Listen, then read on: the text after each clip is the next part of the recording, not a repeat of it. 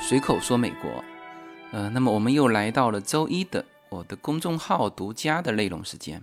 那么接上一期的话题哈，我是打算把这个中美关系啊从头捋一遍。那么，呃，真正的这两个国家有这种国家层面的友好关系，应该说是从一九四一年，就是日本偷袭夏威夷的那个珍珠港之后。啊，也就是说，从一九四二年开始，啊，这个属于国家层面的中美友好，或者说美中友好，是啊，从这里开始，呃，然后这个阶段的结束是一九四九年。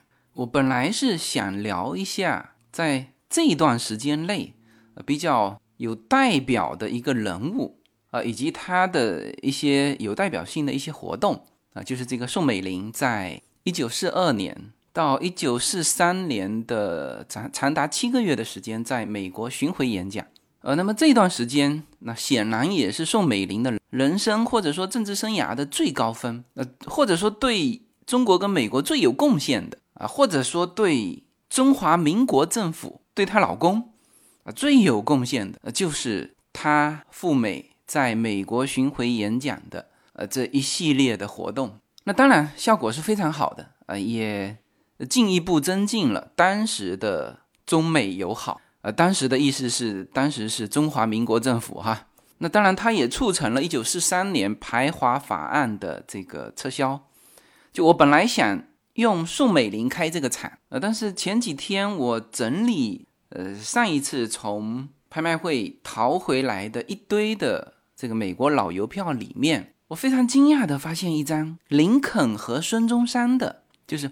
在一张邮票上的美国邮票，而这让我非常惊讶，而且它这上面还有中文，写着中华民国，就是它的背景是这个中华民国的时候的那个中国版图嘛，呃，就是那个秋海棠，然后前面有一个中华民国的青天白日的一个标识，里面写的中华民国，然后呢，它的右侧是孙中山的头像，下面写着民族。民权民生，然后在他的左边是林肯的这个画像，呃，写着他非常著名的这个 “of the public, by the public, from the public”。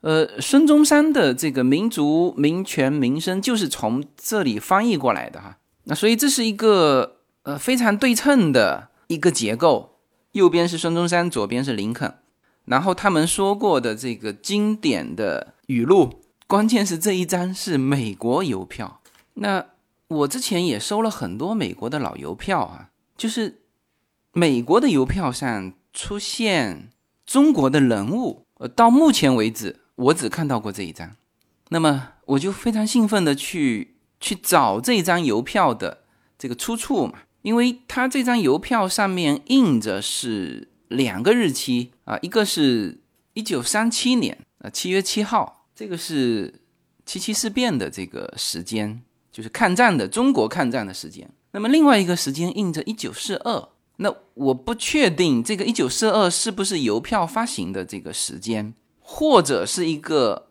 什么时间？哎，然后我就正好这次淘的时候呢，就是淘了一本，应该说淘了两本美国的老邮票的古书啦。呃，一本呢，其实是还不仅是美国老邮票的，是世界老邮票的，而且这本书的出版的时间是一九四三年。那么他把全球的，呃，从一八多少年的这个邮票一直整理到一九四零年，那其中就有美国的老邮票，但是在这一本书上我没找到。就他这种书是很全的哈，很齐全的，你只要确定这张是美国邮票，然后这种书上一定是有。呃，它这个都有都有记录的哈。那 OK，那这本书就没有了啊。那第二本书呢是啊是专门的，就美国的邮票集，是从一八四七年开始，一直到一九八九年。那这是一本极为厚的书哈，极为厚的书，而且是很大个的。然后这这种书呢，它其实也是邮票集，就是它把这个邮票给印在上面，但印的时候是黑白的。但是你如果找到这张邮票，你就可以贴上去。那么我现在手上的这两本啊，几乎是比较齐全的。当然是在一八就一九零零年之前呃，大概收集的是一半吧，也很全了。你看哈，这个一八，我的第一张邮票是一八八七年开始，然后像一八七三年、一八八八年的这些呢，在这些邮票集里面，就是都有三分之一的这种量，就是他收到了三分之一。那当然，这个是我是站在前人的基础之上哈。就是我拿到手的时候，它就已经是这个量了。但是呢，我现在这个淘回来的一堆的美国老邮票里面，那肯定有可以补上去的嘛。那这个事情等于是我现在没时间做，呃，但是我会把它分门别类，把它放在那边，就是慢慢做哈。以后慢慢有时间了，慢慢做好。那么我就从这一本书开始找孙中山的这张票。那因为它上面写着一九四二嘛。那我所以我就迅速的翻到一九四二这一页，哦，一看果然是有。那么，呃，这一张票和我在我的这个书里面的那张票是完全一模一样的。所以我现在这种票我是有两张，然后我会把这个照片啊放在我们这个音频的下方啊，大家可以看一下这两张票。那么，呃，那么这个是美国的邮票史上。啊，第一个中国人上了美国的这个邮票是孙中山先生。当然，在一九六一年的时候，其实孙中山还上过一次，就是一九六一年的十月十号，双十嘛，纪念辛亥革命五十周年啊，也是美国的邮票哈。那么这张邮票我也有啊，也是在这一本，就是美国从一八四七年到。一九八九年的这一本邮票集里面，这是很全的。特别是它到了一九零零年之后是非常齐全的，除非是一些首日分的那种，就是那种大邮票。就美国有一种票，就是它是一张大图，然后里面呢是裁成五六个，就是局部的。那五六个局部的拿出来，它是邮票，但实际上这种就有点像收藏价值的。啊，所以我最近是正在玩这个美国的老邮票，然后呢，到目前为止，我这边能查得到的，就中国人能够上美国的邮票的，就只有孙中山。就除了这两张之外，据说还有一张是一九四一年发行的，但是呢，那一张票就是被称为叫纽约岛嘛。呃，我先说我这一本，我这一本美国官方认可的。就最齐全的这个邮票集上没有这一张，就没有孙中山的这张一九四一年的，被收藏界称之为现存的在世的可能只有五十五十枚的这个称为叫纽约岛。那么我在资料里面看的时候，他是说美国印制的孙中山的邮票有三张啊，一张是一九四一年的，就是这张极为珍贵的纽约岛。然后是一九四二年的孙中山和林肯，就是纪念抗战五周年的。然后就是一九六一年的孙中山的单独的这个纪念辛亥革命五十周年的。他说，就美国印制的关于孙中山的邮票有这三张，但是呢，在美国官方只查到了两张，这两张我现在手头都有。而一九四一年的在这本邮集上没有查到，那么我就有所怀疑了。后来我详详细细的去查了这个资料，哈，发现确实不是美国发行的，但是呢是美国印刷的，是当时的中华民国邮政发行的，是委托了纽约印刷的，而且这还不是一张票，是一整套票，一共是十六枚。那么为什么把它称之为纽约岛呢？就是其中两元的这个邮票出现了这个错印，就是呃就是它的头像和字体。印倒了，什什么意思呢？就是你拿着这张票，你如果把它的字，就是这个上面有写的“中华民国邮政两元”，你把这个东西作为正面的话，那它它的头像就是倒的。那如果你把它的头像作为这个正方向的话，它的字体就是倒的，明明白吗？就是旁边的框和中间的头像是倒了啊，所以这张票叫纽约岛。这张票目前为止存世的，据说是只有五十枚，那肯定很珍贵啦。一九九六年北京的邮品拍卖会上，一枚哈孙中山的这个纽约岛底价是十八万人民币，最后是二十九万拍出啊，那这个是有拍卖记录的。之后在苏黎世亚洲拍卖会上，也据说曾经亮相过，是二零零六年的时候，但是呢，我查不到它的交易记录，就是有没有被拍成功啊？那这个正好我最近在玩这些邮票嘛，玩美国的老邮票。以后这个肯定可以说一期节目，这没问题啊。写几篇文章，这肯定也没问题。等我了解透了之后啊，但是东西我先给它收下来了啊。这个这慢慢去学习哈。但是呢，这些收藏品我肯定是不会把它卖掉的。那我觉得这些东西最好的方式就是以一种展示的方式啊，去循环的实现它的价值。当然未必是博物馆。也可以是这个对外的经营场所，比如说像咖啡厅这种。但是呢，这些东西啊，我们可以把它装裱清楚，给它挂出来。因为我现在不是说一两张邮票啊，我这都是整版整版的，是吧？有一些可以形成一些系列的，我可以把它做一个挂框挂出来。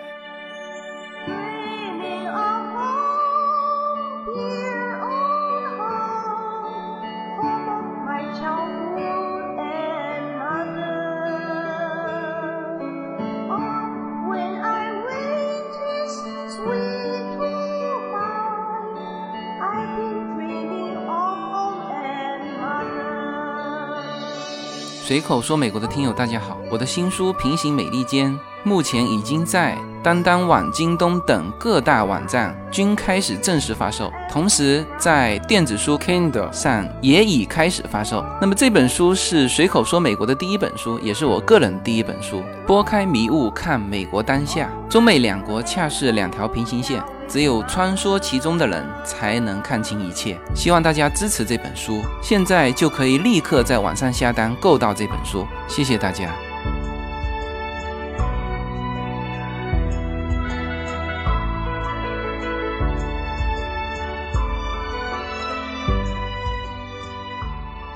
这个是聊到孙中山的时候插了这么一段插曲哈，但是挺好玩的。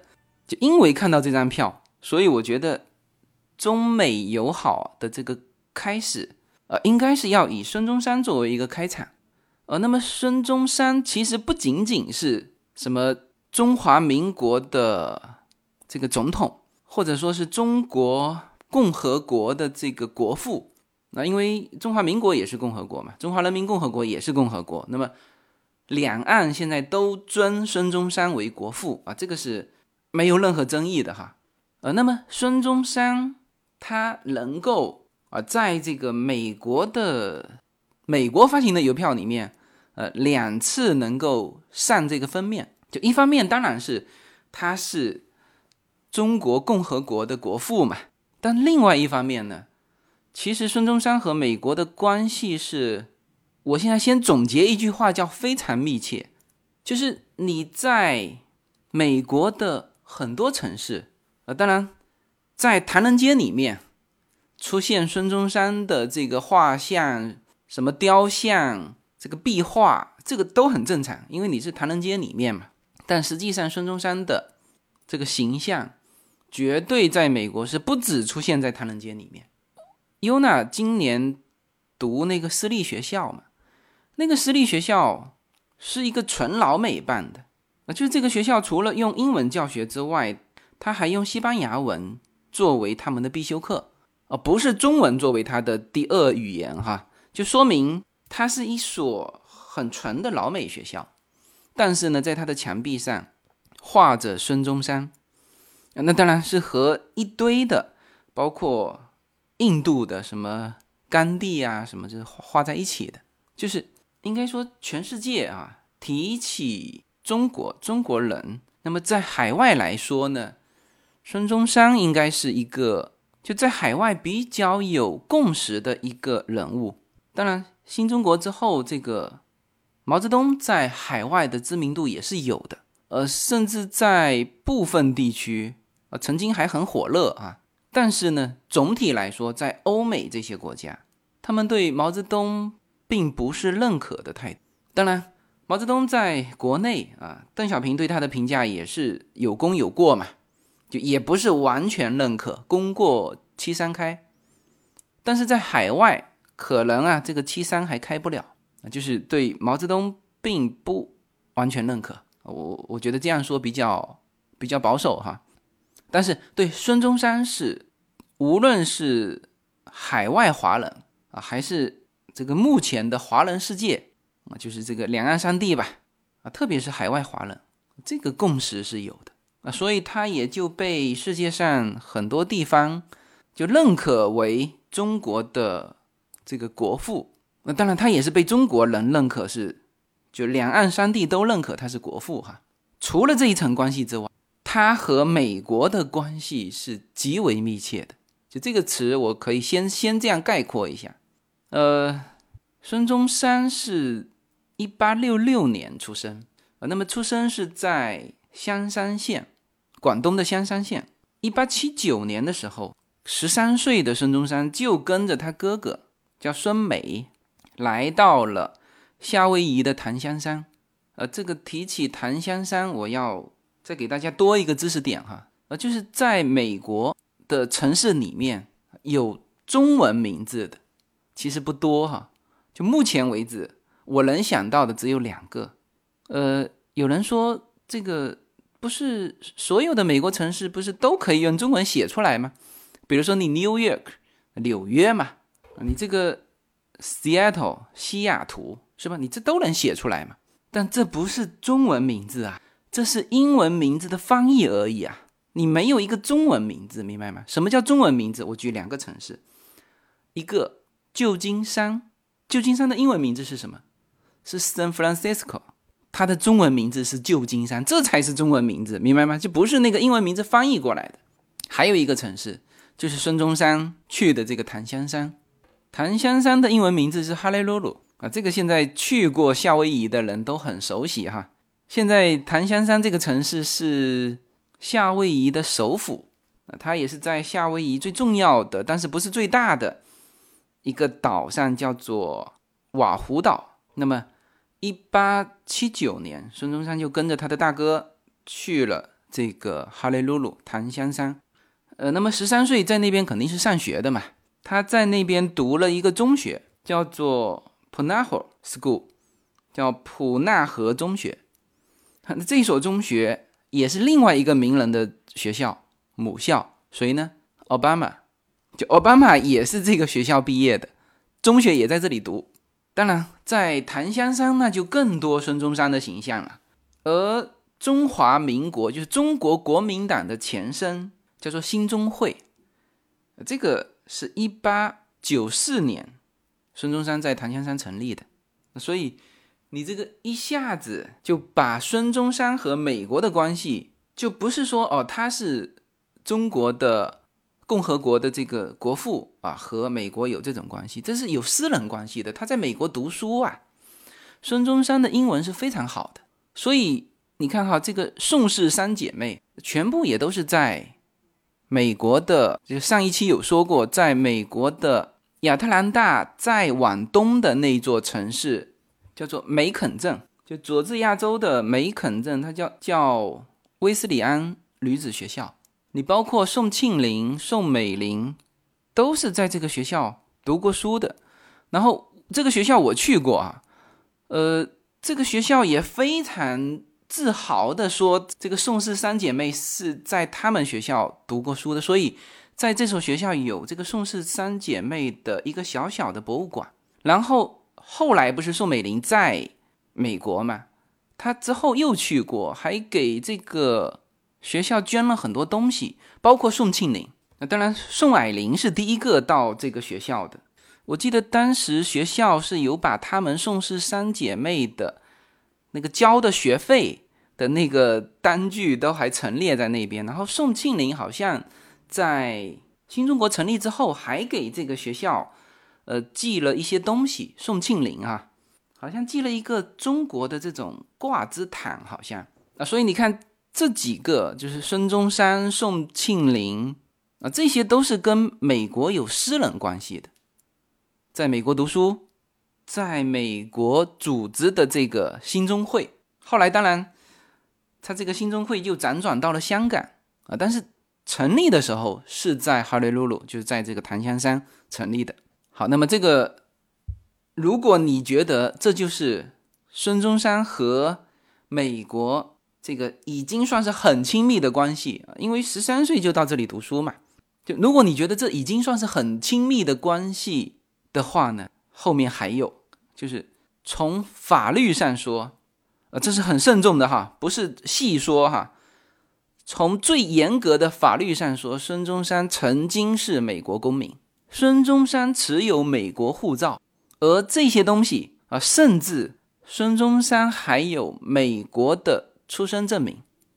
当然，这个所谓的美国是在夏威夷，就孙中山有在。夏威夷的出生证明，而这些东西都不是我乱说的哈。这些东西其实最早，一九一二年，孙中山担任这个中华民国临时大总统的时候，《纽约时报》就第一时间把孙中山的这个情况给给登出来了。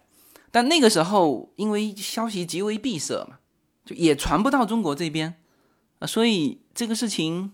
说白了也没人关心，就那个时候他不关心这些，然后呢，就到了后面，因为这个事情，呃，怎么讲呢？就是就中国这一边也不是说这个事情不好讲，讲不清楚也讲得清楚，但是为了革命需要嘛，需要有一个美国身份，用来保证孙先生的安全，这个很好讲的。就但是呢，就是多一事不如少一事。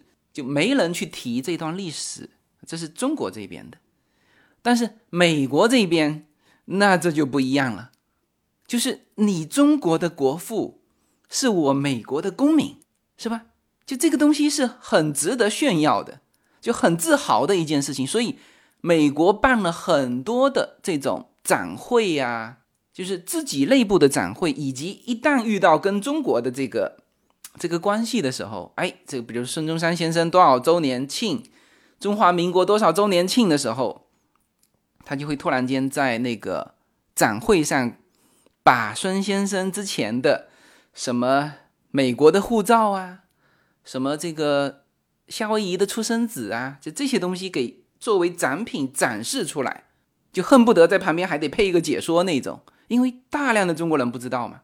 是吧？这对于美国来说是极为自豪的一件事情。所以，在后期的这个交往过程当中，实际上留下非常多的记录，就是，比如说二零一四年我看到的这个美国在台北，它当然它是通过一个协会了，某个什么友好交流协会的台北办事处，还把这个再展示出来，就是他其实每一次展示看的人都极为之少。都是都是那种哦，孙中山居然有美国护照，然后哦完一下就也也没有下文，就是也也能理解嘛。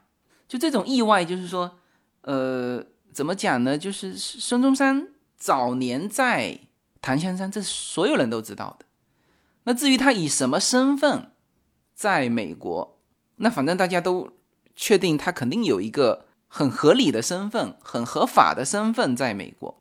是吧？那至于说是是公民，这个有一点超出我们的的这个认知啊，但是呢，也不是说完全匪夷所思啊。呃，那么这件事情是值得聊一聊的啊。所以呢，这期节目的下半场时间，我就给大家好好聊一聊孙中山的这个美国护照。以及他的这个夏威夷的这个出生证明，没有什么可以阻挡对自由的向往。大家好，这张专辑的播出时间是每周一周五的下午，每周两期，不见不散。现在大家除了收听我的音频节目之外，还可以加入我的微信公众号，公众号的名字是无限空间，这是一个。跨越中美的自由连接的社群，大家可以通过这个公众号找到您所在的城市或者是您喜欢的微信群，加入随口说美国的社群。同时，也在这个公众号里面啊，已经建成了随口说美国的 IP 矩阵，名字叫做星辰大海。在这里面呢，大家可以听到更多的跨境主播为您分享的更多的跨境内容。当然，您如果希望随时能够追踪到随口说美国的各类信息，您还可以登录新浪微博、今日头条、抖音去搜寻“随口说美国”。移动互联网的神奇之处呢，就是可以把同类的人拉得很近，让我们勇敢开始，活成喜欢的那个自己。呃，那么孙中山的这个美国公民身份，哈。我们说是从最严格的法律上说，它也是成立的。就曾经哈，啊，这里面拉出来的历史文献有孙中山的护照啊，当然他的这个护照是当时的夏威夷的政府给他发的美国护照啊。那这里面有一些小复杂，因为夏威夷是在一九零零年。有一个四月三十号的一个法案，那上面写着是一八九八年，就是一年半之前，夏威夷就并入美国。但是夏威夷作为一个正式的美国的州，其实夏威夷是美国最后一个州，就五十个州里面，它以美国的州的形式出现是是在一九五九年啊，所以。当时孙中山拿的那个夏威夷的护照和美国本土的其他州的护照不太一样啊，但是也是就不是假护照哈，是真的夏威夷官方颁发的。第一是这个证明，就大家都知道拿美国绿卡的不见得是美国公民，但是你拿美国护照的，你肯定是美国公民，你这跑不掉的。这是第一个哈，第二个是孙中山的夏威夷出生证明。这个出生证明上面写的时间，出生时间是一八七零年。这个大家在网络上可能都可以搜到这个出生出生证明哈，因为美国这些东西都保存的很好的。我我现在是很喜欢收一些美国的旧东西嘛。你别说这个什么一八七零年的，你看我的这个邮票的最早是一八四七年的，是吧？而且我在美国这边，它有那种《纽约时报》的核定本。也是巨大的一本，我我那次看到，就是用手一翻，它里面都脆了嘛，都黄了，都脆了。但是呢，是整整一整年的核定版。那么这些东西，它的图书馆肯定是有的。那也就是说，刚才说到的《纽约时报》爆出来，一九一二年的时候爆出来的那些东西，你现在去翻翻回头去看，这都有的。那么这个出生文件啊，人家保护的保存的很好哈。孙中山先生的夏威夷的出生某年某月某日出生在哪里，人家都保存的非常好啊。这是第二份证明。那么最关键的是第三份证明，什么呢？是孙中山先生亲手用英文写的，说他的确是出生在夏威夷的一份证明，这个叫自述材料嘛。写于一九零四年啊，那这些东西都保存完好，然后时不时呢，美国人就拿到你这个中华民，当然现在这些东西我不知道美国人有没有拿到中国大陆去去展示哈，但是是常常拿到台湾去展示的，是吧？这个就这三份叫做铁证，包括最后一份最重要的，孙中山自己说的，我出生在。夏威夷，所以我应该是美国公民。我待会给大家讲这个故事哈，为什么他写这份东西啊？所以，我刚才说，从法律上最严格的法律上认定孙中山先生是美国啊，曾经是美国公民，这是没有任何问题的。好，那么我们一环一环的解开哈，他是曾经是美国公民啊，这个是没有问题的。也就是说。三份文件里面，他拿的那个美国夏威夷 （Hawaii） 官方出具的那个护照啊，这个是没有争议的。但是呢，后两份东西啊是需要解释的啊。我们先来说第二份，就是孙中山先生的这个出生证明。呃，出生证明上有一个很明显的这个差别。就是大家都知道，孙先生是一八六六年出生的。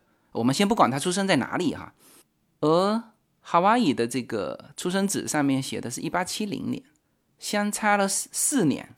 就这个东西啊，一定是有一份真一份假。就是你你说出生地有可能写错啊，比如说这个中国的某一个县又合并到中国的市啊，什么什么这些七七八八的。但是香山县和檀香山，那一个是在呃，那那一个是在广东，一个是在夏威夷呀。是吧？那这些我们都不去管它，好吧？你的岁数不可能差四岁啊，那是不是一定是有一份真一份假？好了，哪一份真，哪一份假呢？啊，那这个时候第三份的文献资料摆出来，就一下子就一片寂静了。就是孙先生自己说的，亲笔用英文写的。我出生在夏威夷，三四岁的时候是被父母带回中国，啊，亲笔。漂亮的英文，保存清晰，哎，放在那里。那么，如果从第三份的文献，那你只能证明他一八七零年的这个出生日期是是对的嘛，是吧？他是在檀香山哈利路鲁出生的，美国的夏威夷的啊，当然那个时候还没有并入美国哈，一八九八年才并入美国。但总之，孙先生说他是在哈雷鲁鲁出生的。好了，那么问题来了：一八六六年在香山县，广东的香山县，孙先生自己家里出生的那个孩子是谁？好好，那我们不不再对这一段历史去调侃了哈。这个怎么回事呢？呃，真实情况啊，孙先生肯定是一八六六年是出生在广东的香山啊，一八七九年跟着。他的哥哥到了檀香山，然后呢，在此期间，其实他是来来往往。你看看，至少登记在案的，在一八九六年，孙中山就以中国的身份进入过旧金山，所以这个就为后面的这个事情埋下伏笔哈。就说当时他在中国、夏威夷、美国是常常穿梭的。好了，那么到了一九零四年，那么。孙中山是从一八九五年，他就在中国搞搞革命起义了，就武装斗争的那种哈。那么他当时就是被满清政府通缉的，所以他是日本躲一躲，这个香港躲一躲，然后美国呢躲一躲。美国主要是躲在夏威夷，去旧金山的话都是去筹钱的，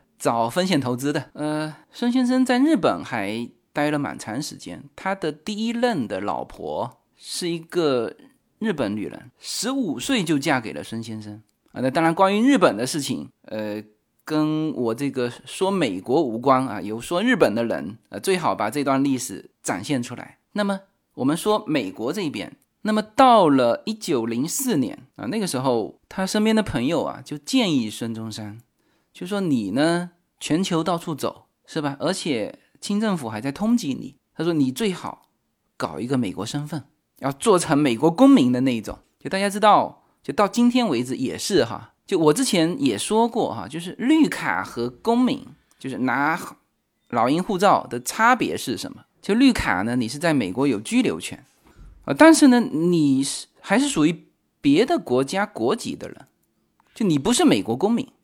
那么这里面的差别就是。美国公民如果在世界上其他的地方遭遇到危险，那美国政府是一定会出来保护你的。呃，即使是在一九零四年的时候，那美国已经是世界上发达国家了啊，所以呢，他的亲友就建议他，他说你呢本来就是在这个中美之间游走，是吧？然后呢，清政府又又追杀你，他说你应该要搞一个美国身份。孙中山那时候也觉得。呃，需要搞一个美国公民的这个身份啊，有利于他开展革命工作嘛。然后呢，一九零四年三月份的时候，就所有的文献写的都是他拿到了他在夏威夷的出生证明，就没有交代前面，也没有交代他怎么拿到，反正他就是拿到了。那么那个出生证明就是刚才我说到的第二份这个美国展示出来的这个文献，呃。他的这一份出生证明不是那种像出生纸，像正常的，我们知道，如果叫那些赴美生子的都太了解了，是吧？你在医院出生，医院要给你开一个出生纸，中国医院也是啊。然后你拿着这一份出生纸，你就直接可以办护照了。但是当年就是一八，按照他的说法是一八七零年出生的嘛。当时的夏威夷呀，就你现在去夏威夷看，感觉那个城市化都不是很够的那个样子，更何况当年啊，一八七零年啊，所以当时他的这个出生证明。是找了两个夏威夷的公民，就是夏威夷的当地人替他证明，然后用这份东西就到夏威夷的当地政府去办出了这份护照啊。那这个手续和赴美生子的那个手续是一样的哈，就用这个出生证明办这个护照。好了，那么这一份护照就是刚才说的第一份文献。那么这个故事到这里啊，还不能够。说孙中山就是法律上的美国公民，就还不够严格。这个故事继续哈，因为孙中山是要去这个旧金山这一带去融资嘛，这个当时革命的风险投资全靠他在外面，就通过各种演讲去给这个革命融资啊，所以呢，他要去旧金山。那么，一九零四年的四月七号啊，就是他。我从这里面时间看哈，他拿到这个出生纸的二十天后，就出现在旧金山的海关。但是呢，当旧金山的海关官员看到他的这个美国护照的时候，并没有放他进来，而是把他扣住了。扣了一周之后，在四月十五号，移民局就判说孙中山已经自动放弃了美国身份，所以呢，他不能入境。要驱逐孙中山出境，你不能进入美国，呃，那么这里面就好多值得说的了哈。呃，首先呢，移民局驱逐孙中山出境的这个理由啊，不是说你这个美国身份是是假的啊，说这个护照是假的，不是的，他认可这个护照，他认可这个护照，也就认可了孙中山的这个出生证明啊，但是呢。他驱逐孙中山出境的理由是你已经放弃了美国身份啊，这个怎么讲哈？要给大家慢慢展开说。呃，他为什么说孙中山放弃了美国身份呢？就看到这里，我觉得这个海关系统真的是非常强大的。这个一九零四年哈，不是现在的什么二零一几年，一九零四年一百一十几年前，旧金山的海关啊，居然能够查到。孙中山先生上一次入境用的是中国身份，这里面我估计连听众啊都都得都得缓一缓哈。孙中山在一八九六年的时候是用清政府颁发的这个中国的身份，而且当时好像是以学生的身份是进入过旧金山，所以他在旧金山的这个海关记录里面是有的。但是呢，这里面其实大家知道身份已经变化了嘛，就是。你拿中国身份的时候的名字，和你现在拿的是另外一个护照，就是理论上是不会把这两个同名的人去放在一起去看的。呃，也就是说，孙中山那个时候办这个夏威夷的这个美国护照的时候，其实你稍微改一个字就不会有这个问题，他就查不到了嘛。你的身份进来是一个崭新的身份，那这个肯定是崭新的身份嘛，你。半个月前，就二十天前才拿到了那个出生证明，那肯定是之后办的这个护照嘛。也就是说，护照拿在手上，这个总共就十几天，这是一个非常崭新的身份。但是，居然在你的这个海关被查出来说，你一八六，你一八九六年的时候曾经以另外一个身份进入过我的海关。哇，我说这个这个一九零四年的美国海关系统也居然这么厉害。啊，那这里面还在穿插一下哈，就是海关系统啊，就一九零四年的时候就这么厉害，今天电网联网更是厉害啊。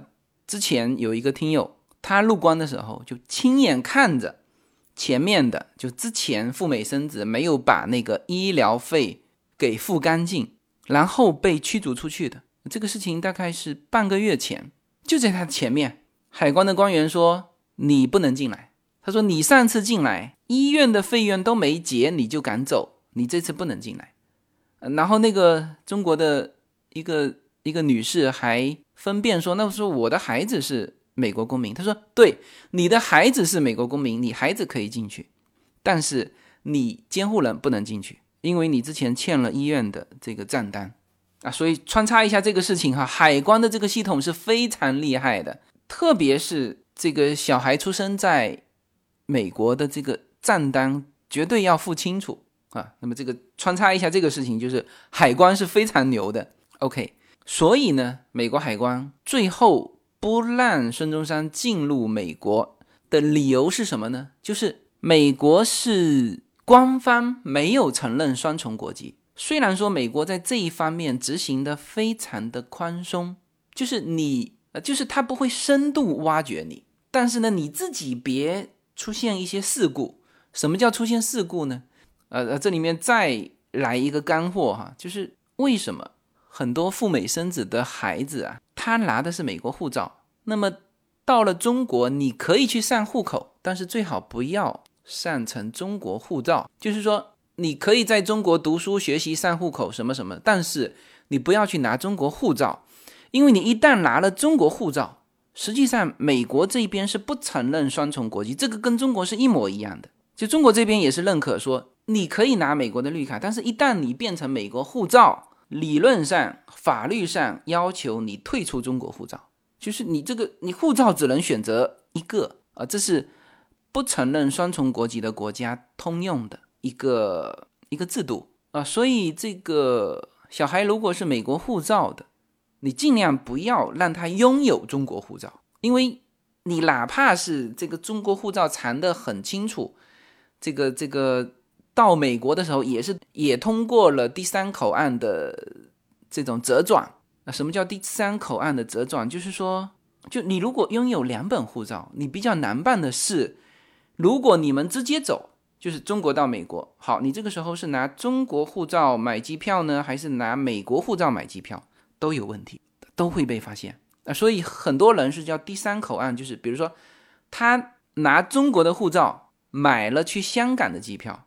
然后呢，用美国的护照买了从香港到美国的机票，啊，他这个叫第三口岸折转。但是就是说，理论上一旦被发现，比如说别人检举揭发呀，或者是怎么样怎么样，就是这都是一个很可轻可重的事情。重的就是像孙中山这一次，就是说，对我也认可你在夏威夷出生，我也认可你拥有这个美国护照，但是你上一次是拿中国的身份。进到我旧金山，所以呢，在那一刻起，你拿中国身份的那一刻起，你自动放弃了美国身份，人家抛出的是美国，我不承认双重国籍，一点问题都没有。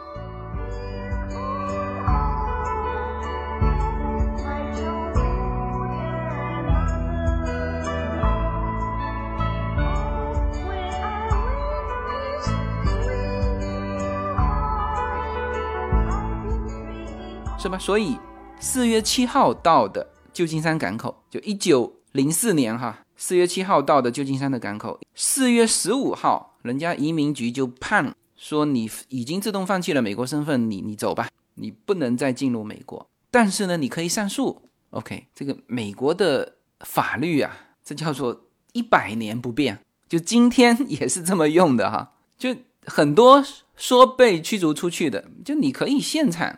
在我海关这边请律师啊，是吧？我是没让你入境，但是你请律师，我人先在你海关这里啊。孙中山当时也是，然后就请了律师打这个官司，然后他的这个刚才说的第三份材料就是自辩材料、自述材料啊，用非常漂亮的英文写着我叫什么名字啊，我出生在哪里，三四岁跟着父母回去，然后怎么样怎么样，全是他写的。然后呢，这个官司最后。是美国的当时的商务部部长、商务和劳工什么部部长，最后的决定是撤销了这个驱逐令，允许孙中山进来。那么这里面就要说到另外一个背景，就是关于夏威夷的背景。大家知道夏威夷刚才说了哈，其实它是在一八九八年就以一个地区的名义并入美国。当时没有成立州哈，州是一九五九年才成立。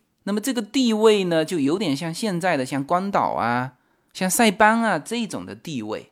那么律师是这么答辩的，说。的确啊，一八九六年六月十号，孙中山是持中国学生与旅游文件获准进入旧金山的。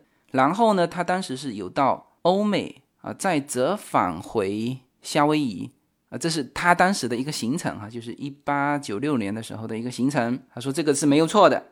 然后呢，说他的这个出生证明、护照啊，这些都是真实的。啊，当然这里面也说到了。他出生在夏威夷，什么什么什么什么，全是真实的。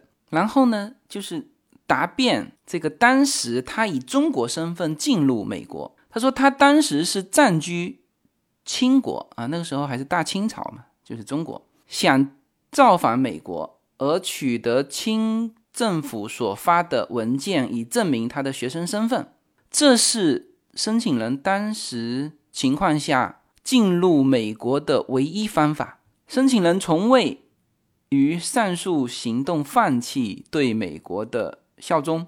那因为不等到一九零零年四月三十号法案通过，呃，这个刚才说了哈，四月三十号法案就是夏威夷并入，就是呃，就是夏威夷政府宣布的，一八九八年八月十二号当天，所有夏威夷公民皆为美国公民与夏威夷公民，就是这个是。一九零零年的这个法案，就是他没有等到这个法案通过，所以他根本无法成为美国公民。从未拥有过的东西，他无从放弃啊！这个写的很好哈。而最后的这个这个准许，就是取消逐客令，准许他进来的这个文件，几乎是按照他的这个律师的这个答辩去去认定的啊。所以那个文件也是这么写的。他这里面什么意思哈？就是说，你判定他当时以清朝的身份是放弃了美国公民，但是呢，那个时候他是夏威夷公民，明白吗？他不是你美国公民，所以这就是说，从未拥有的东西他无从放弃，但是他是夏威夷人，就当时他是作为一个夏威夷的公民，持着大清的这个文件进入到你美国，这是三个国家的事情，而。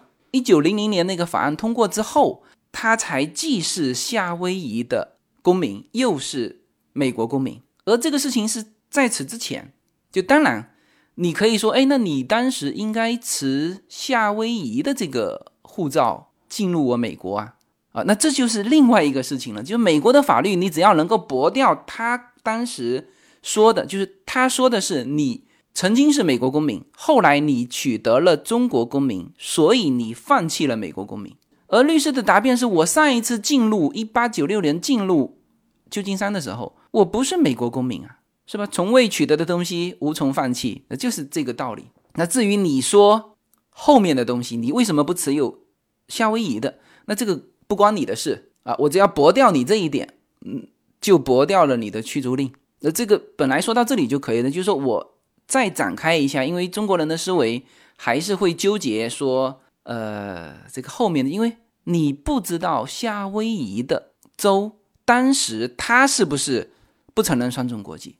如果说夏威夷州承认双重国籍，那么他当时既是夏威夷的公民，又是大清国的公民，他拿大清国的文书进入到第三国，就是美国，是完全没有问题的。是吧？这个这个逻辑是这么闭环的啊，所以孙中山是四月二十八号，等于是在旧金山的海关被羁押了十二十一天，才进入到旧金山啊。所以孙先生是通过一个非常正规的一个法律程序，证明了自己是美国公民，而且这些东西全部都在哈。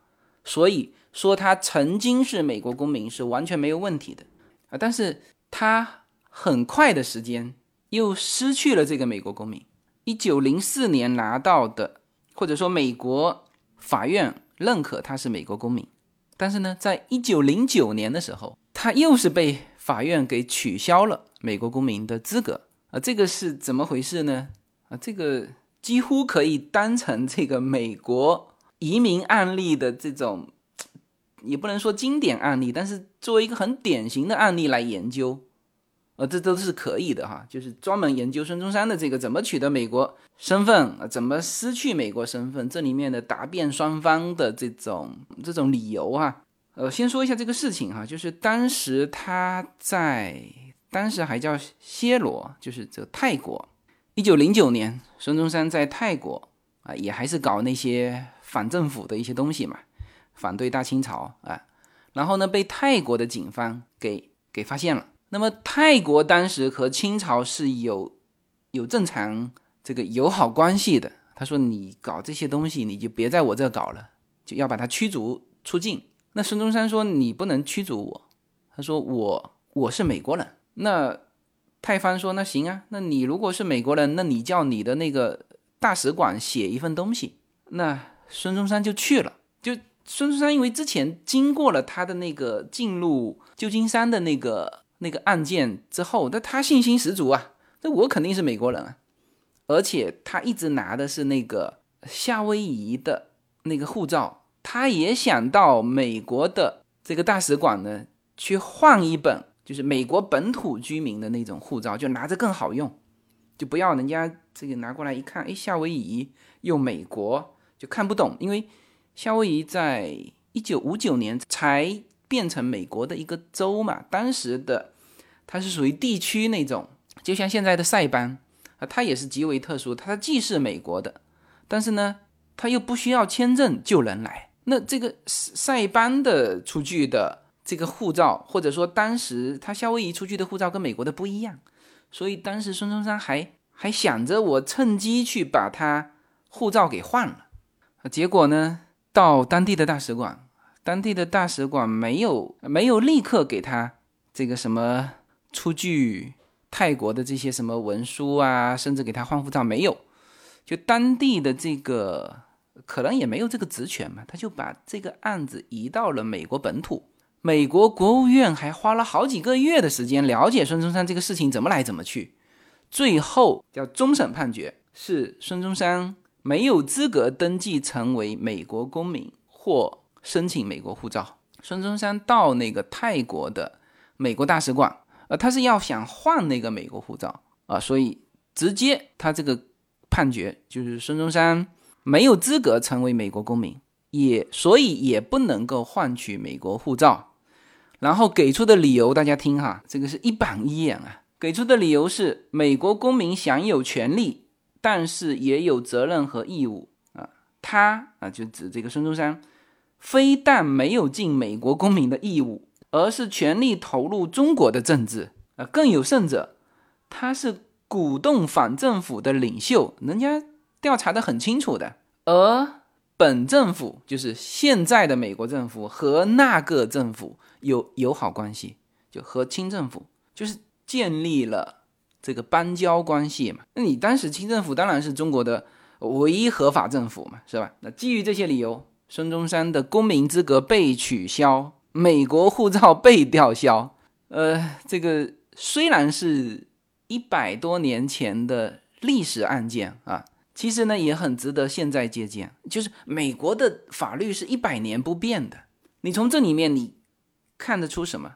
那那当然就是孙中山是护照是公民，就是首先如果你是绿卡，就现在很多中国人在海关。海关直接告诉你，你的绿卡被吊销，给的理由跟孙中山这个理由是一模一样的。呃，当然都不用说送后面反政府了，就是说你享有美国的权利，但是也有责任和义务，就是你必须在美国生活啊，你必须常常在美国生活、交税、买车、购房，啊，所以才有绿卡，就一年要住满半年。当然，严格的说，不是说。一年住满半年哈，就是说他是反过来的，就是说，作为美国绿卡的持有人，他不得回原居住地居住超过六个月。就你去世界上其他国家，有些人人家是全球商人，他有可能不在你美国住超过六个月，但是呢，你不能回原居住地住。那这样子就是说，你只是拿了我一张的绿卡，是吧？那么这个是绿卡的，那么就是严重的。那就是孙中山这个样子的，就你即使是美国公民，但是呢，你四年来，或者说十年来，总共就在我旧金山待了可能几个月。你看哈，一八九六年待过一次，是吧？很快就去欧洲了，辗转一遍回这个夏威夷，然后一九零四年又来旧金山，就进入美国本土。就是你不常在我美国住，而且呢，这里面当然是有政治上的一些呃一些考虑，就是你是一个反政府的领袖。那如果我让你就是之前的就算了，如果我现在让你换成美国的这个本土的护照，那是不是会给我带来这个外交压力？所以美国政府当时把孙中山的这个护照就吊销了。那么护照被吊销，从法律上，孙中山也就失去了美国公民的这个身份。啊，这是一九零九年。啊，但是很显然哈，就这个时候，孙中山已经不在那个泰国了。就是当时他说我换护照，那么这个旧的护照他肯定是带在身上的。就你同意我换，我就过来换一下；你说不同意，你现在说我的护照被吊销，那我就不过来。然后他旧的护照一样进出这个夏威夷。所以当时辛亥革命，一九一一年辛亥革命爆发的时候，他人还在。檀香山的一个早餐店里面看报纸，才看到辛亥革命爆发，清政府被推翻了。然后他那时候还没有迅速回那个中国啊，所以他是一个很啊，的确是一个叫国际的政治家。当时他说，现在最重要的并不是国内的局势，而是什么呢？而是推翻清政府之后，新的这个就当时还没有成立。国民政府就是他新的这个，就今后的政府要能够得到国际上的认可，所以他又跑了一遍欧美啊，什么东西又跑了一遍。那得到他们的认可之后，他才回国成立，呃，就职了这个临时大总统。但是很快，一二年元旦他就职临时大总统，很快他这个二月十三号他就把这个大总统的。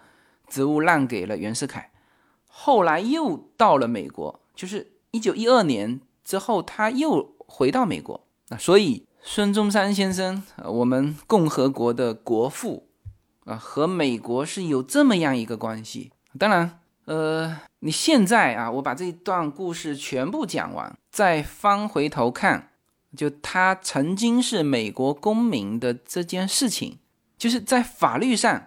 就美国这边是完全没有问题的，就是以法律程序确定孙中山是美国公民，再以法律程序，那不是说我否定你之前什么这个这个出生纸是是不是真的还是假的，护照是不是真的还是假的，不是哈，我是以否定你没有在美国长期居住、履行义务来结束孙中山先生的美国公民身份啊，所以在美国这个层面。是非常清楚的官方文件，就是官方程序认定孙中山是曾经的美国公民。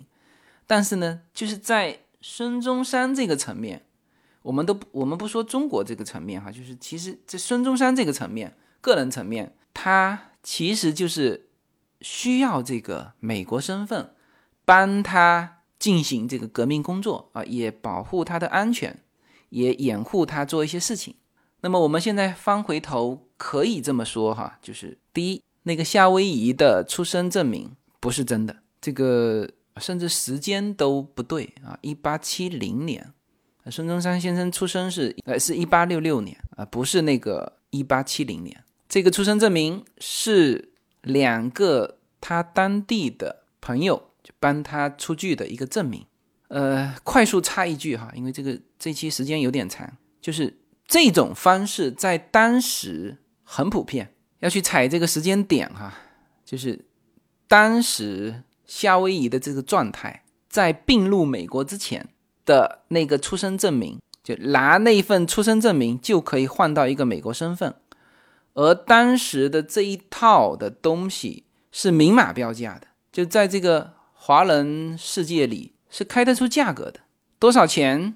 我给你出具一个证明，你拿这个证明怎么做？你可以拿到美国身份啊！所以这个这么高级的方法不是孙中山先生想出来的哈，是当时市面上就有这么一个程序啊。那当然，这一份东西被推翻了，那么他的美国夏威夷的这个护照，从孙中山的这个层面，始终就没有说我拿这个护照是美国公民，我效忠美国，没有。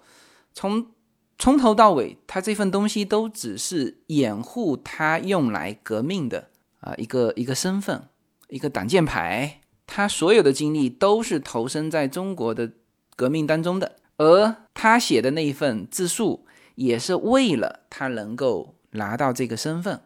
那么这样三份东西是这么来的啊，这个就把这个故事给全部讲完了，好吧？那么这就是我们周一的独家放送，就是。我希望是用这种方式去展开中美之间的一些，通过一些人物啊讲人物的一些故事，其实是完全可以把中美之间的一些历史给给联系起来的，甚至是刚才说了蛮多美国的移民的一些法律啊，包括美国的历史，包括夏威夷是怎么并入美国的啊，我觉得用这种方式来聊呢，大家又很熟悉啊，听起来呢。感觉这个印象深刻，好吧？那么这期呢就到这里呃，那么如果你觉得这个内容不错啊，请帮忙替我的这个公众号去转发哈。好，那么这期节目就到这里，谢谢大家。